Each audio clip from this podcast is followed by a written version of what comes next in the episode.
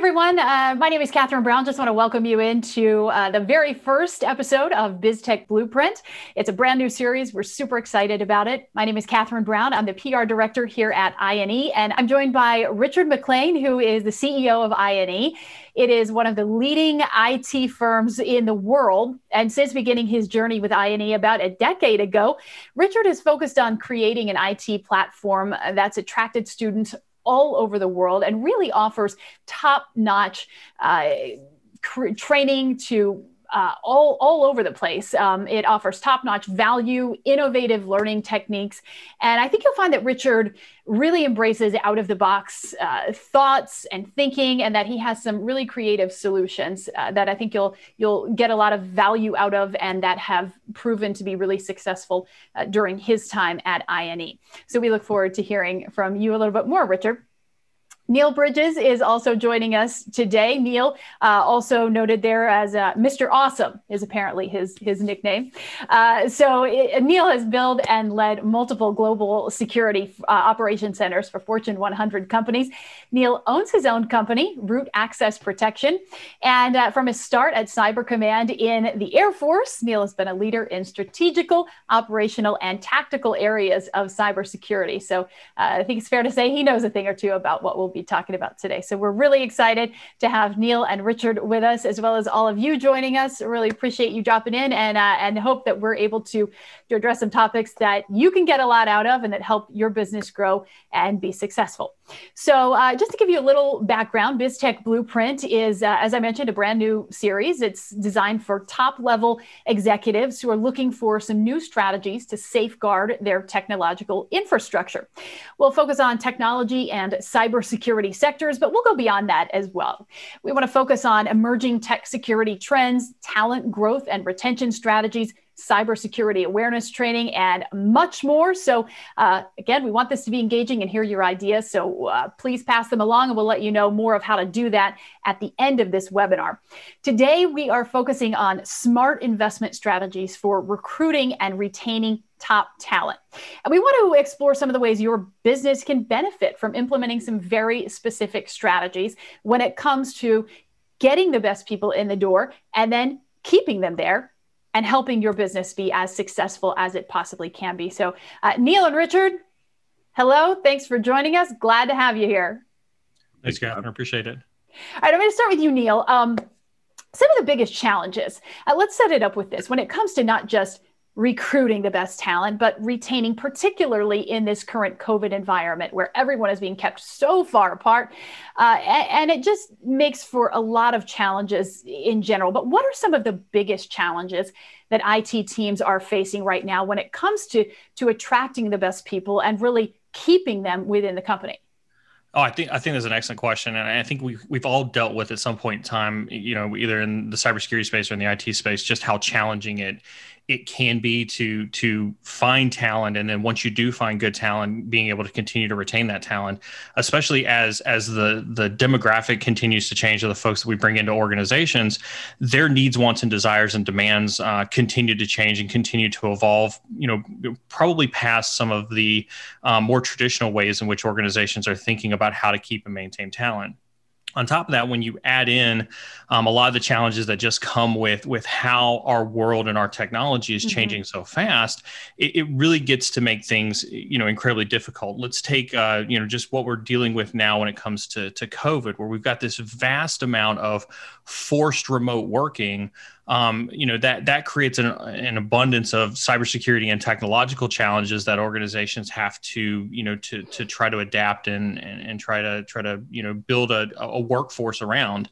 Um, you know, it, it's good and bad. In some cases, this this environment has has opened up some of the doors when it comes to to talent retention because now you're not just isolated to a certain metropolitan or geographic area when it comes to looking for talent. So I think it, it, it comes with a mix of both. But I know specifically on the cybersecurity side, um, I think that there's a statistic that's floating around out there that that you know by by 2021 or 2022, um, there's going to be some somewhere upwards of about three million mm-hmm. uh, open cybersecurity job recs, and and those are already in an incredibly competitive space um, when it comes to to, to looking for, uh, for for top tier talent that, that's out there. I think on top of that, organizations um, are are struggling, and I think that the demographic of folks who are coming up in you know IT and, and especially in the cybersecurity space, they're looking for a more flexible career path, um, so that they feel like they can experience multiple aspects of of their technological journey when it comes to to, to growing up and and growing throughout their entire career.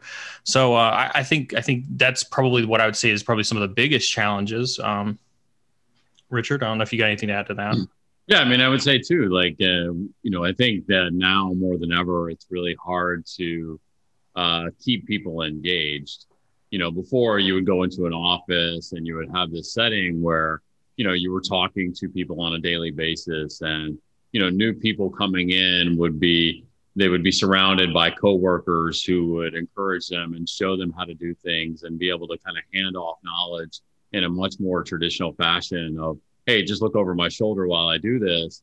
And and now it's it's so much more difficult and things have to be much more deliberate. And I think a lot of the inherent kind of pass down uh, training and, and encouragement and all those kind of things are are not happening these days. And so I think it's it's even now more than ever kind of making sure that those those actions are eh, really deliberate and intentional in, in terms of keeping uh, getting new talent hired up. I mean, getting new talent trained up, and then also on the retention side, you know, keeping the current staff that we have and keeping the current staff really engaged and in what they're doing and and trying to create those moments um, that you that you might have had um, on a, in a more traditional setting.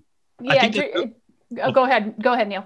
I was going to say, Richard. I think that's that's actually super key that you bring that up, right? Because you mentioned that that that interaction with folks. It's hard to do that traditional pilot co-pilot model that you would do from in-house where you could you know watch watch somebody do their technical job and then have somebody right there beside you to, to kind of guide you through to, to show you what you did right and what you did wrong it's hard to do that over a zoom session yeah and I, I think that just really reinforces you know when you look at kind of training somebody um, how do you do it in a way that's really practical um, versus more theoretical? Because you know you can hire a great person that has a lot of the theoretical knowledge and it's just missing that kind of practical application that you would find in a specific job function.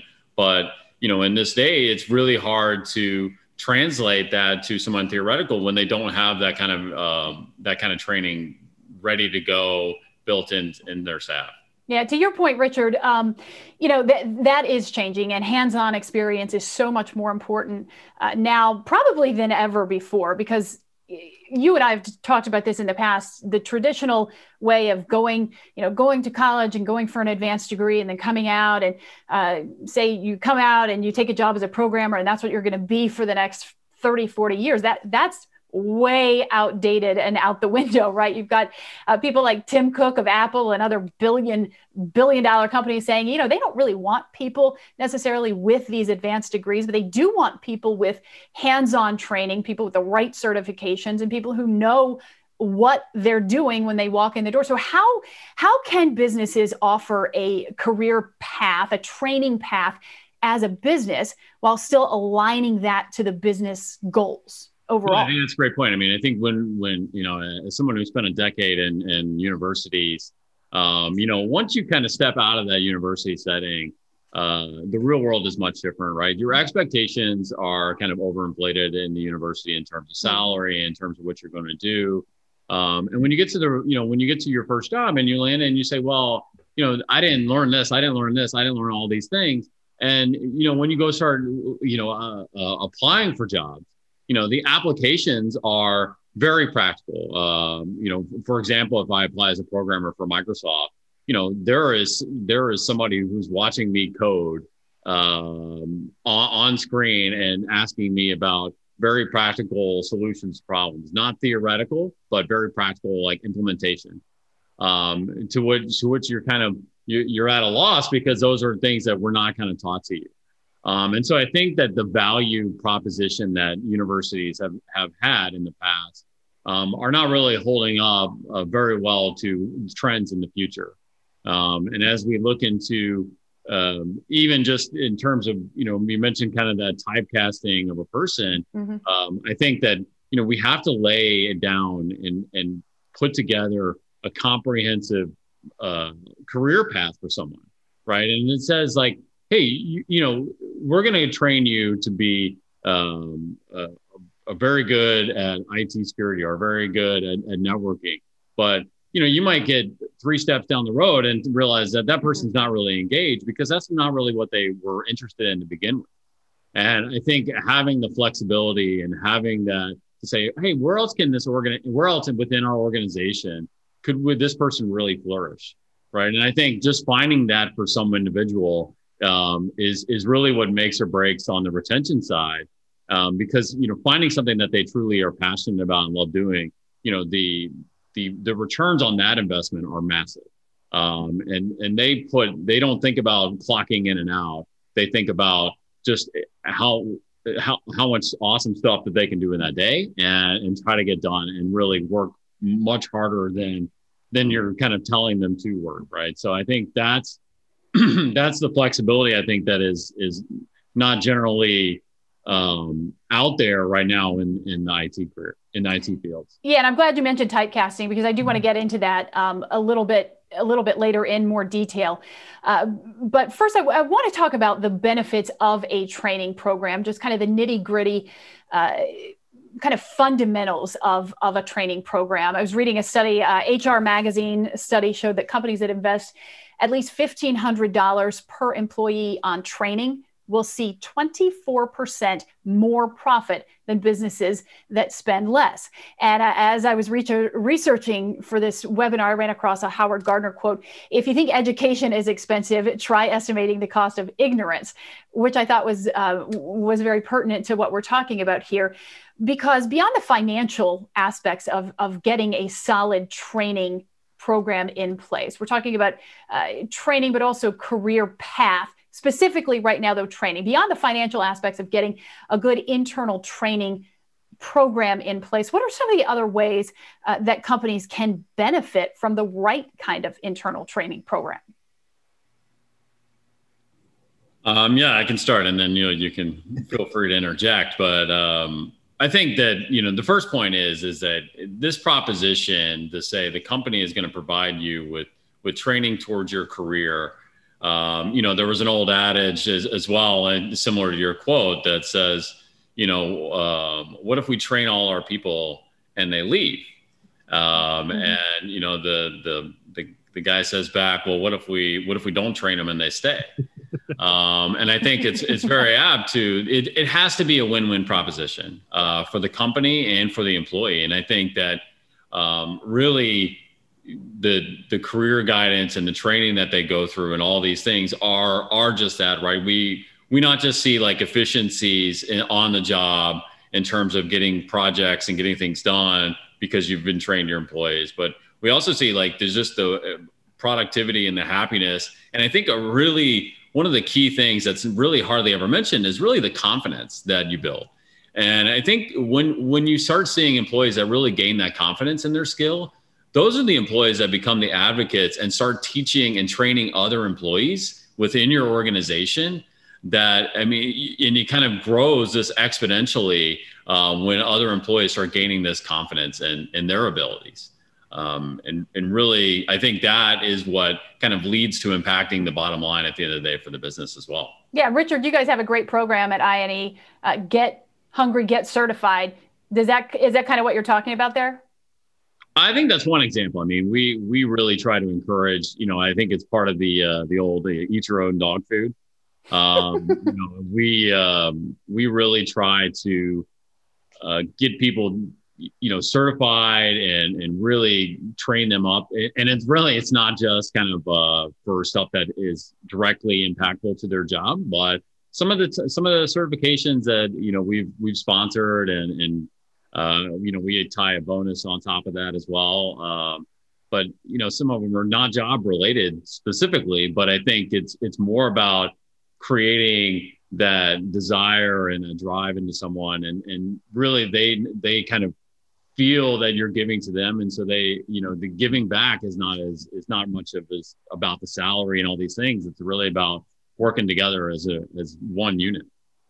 Yeah. I think um, I think Richard, you, you, said something there that I think is is critically important, right? And it's about that employee happiness because I, I think metrics like this are always fun to talk about because it's it's you you do have to wonder like you know a fifteen hundred dollar investment a twenty four percent you know more profit. You know, sometimes you have to wonder like how do they actually me- you know measure that? But when I look at like leading a global team or, or having you know fifty to hundred people working for me, that employee happiness is something that very much resonates with me as a leader, and I think that it it very much builds that loyalty and that that kind of feeling amongst your employees that you actually do care about their career growth and kind of their um, um, you know, kind of their investment, you know, or kind of kind of your investment into their career. And and I've noticed a significant improvement in that morale, in that happiness, in that productivity that just comes from you know the person who stops watching the clock and and they very much you know you know they look at your investment on their training and say well gosh you've invested in in in my training and so i'm going to invest in you. Not going to complain about my hours you know you know not that that we would ever ask anybody to work more hours than than they need to. But but you definitely get that loyalty that i i think is is sometimes immeasurable in metrics like this yeah, and I think you you probably know from your days in the military that uh, you know people will fight for two things, right? They'll fight for the mission and the guy next to them. Absolutely. Um, and if we're and if we're really forward about showing our support for um, the the employees that we have working for us, if we show that hey, we're really supportive of your objectives of getting getting trained up, getting certified, learning new things, um, you know, because the technology is always changing, and we look across the board and we say, you know hey, why don't we just go hire somebody who who's done X, Y, Z, right? Um, and and then you look and say, well, you know, we've already built a, a, sense of loyalty, a sense of this with with the staff that we have. Let's let's train these guys and to do to do to do this job instead. And, and I think that you find that it's that usually is, is a much better solution because they're they're they have that buy-in to make it successful, right? Because you're investing in them. I, I, think I think that goes hand in hand with what you mentioned before with this whole idea of typecasting that I know Catherine's going to get to later. Is that we don't we don't hire people to be just X for 20 years anymore, right? People want to have that opportunity inside the company to, and I know this is specifically apt for for cybersecurity, where you may hire an incident response analyst who you know is fresh out of college they're they're they're you know doing their due diligence and protecting a company and they witness their very first penetration test and they think, wow, that's the coolest thing in the world. I'd really like to be a penetration tester. And they immediately want to figure out how to move their career in that direction.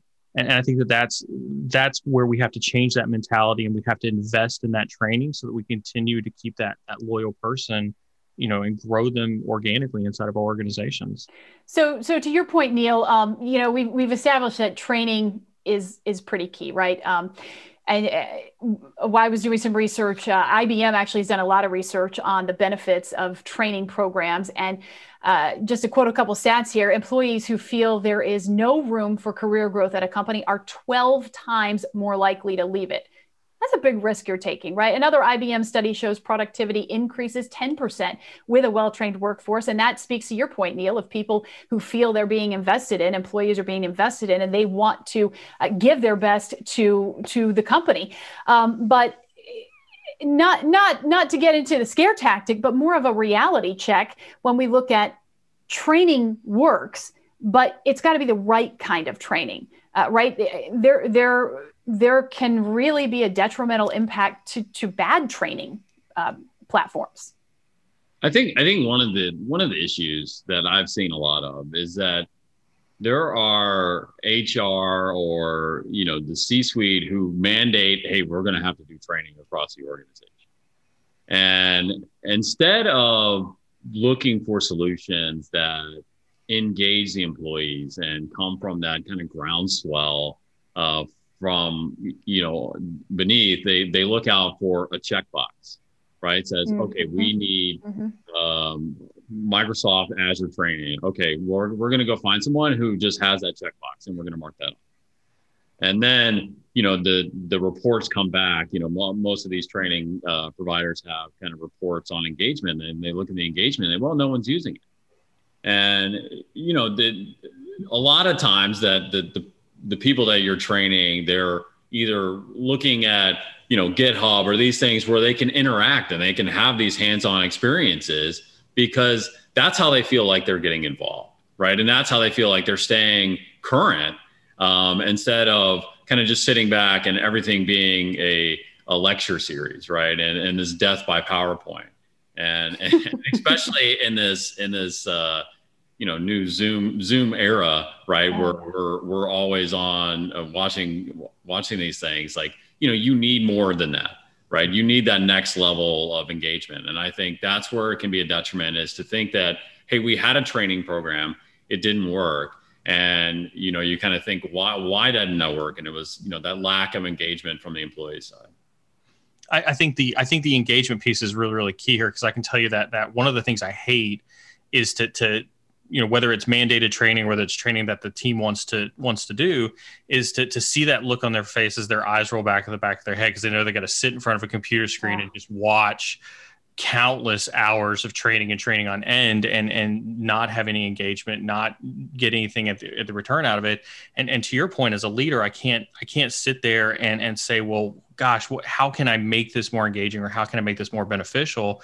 Um, and, and i think it's it's that overall strategy that says that that training should be receive only that that i think makes makes for really bad you know bad training for the for the students and Neil, you've had a lot of um, experience in in hiring the right kind of people. Um, Richard, you've had a lot of success in implementing the right kind of training strategies.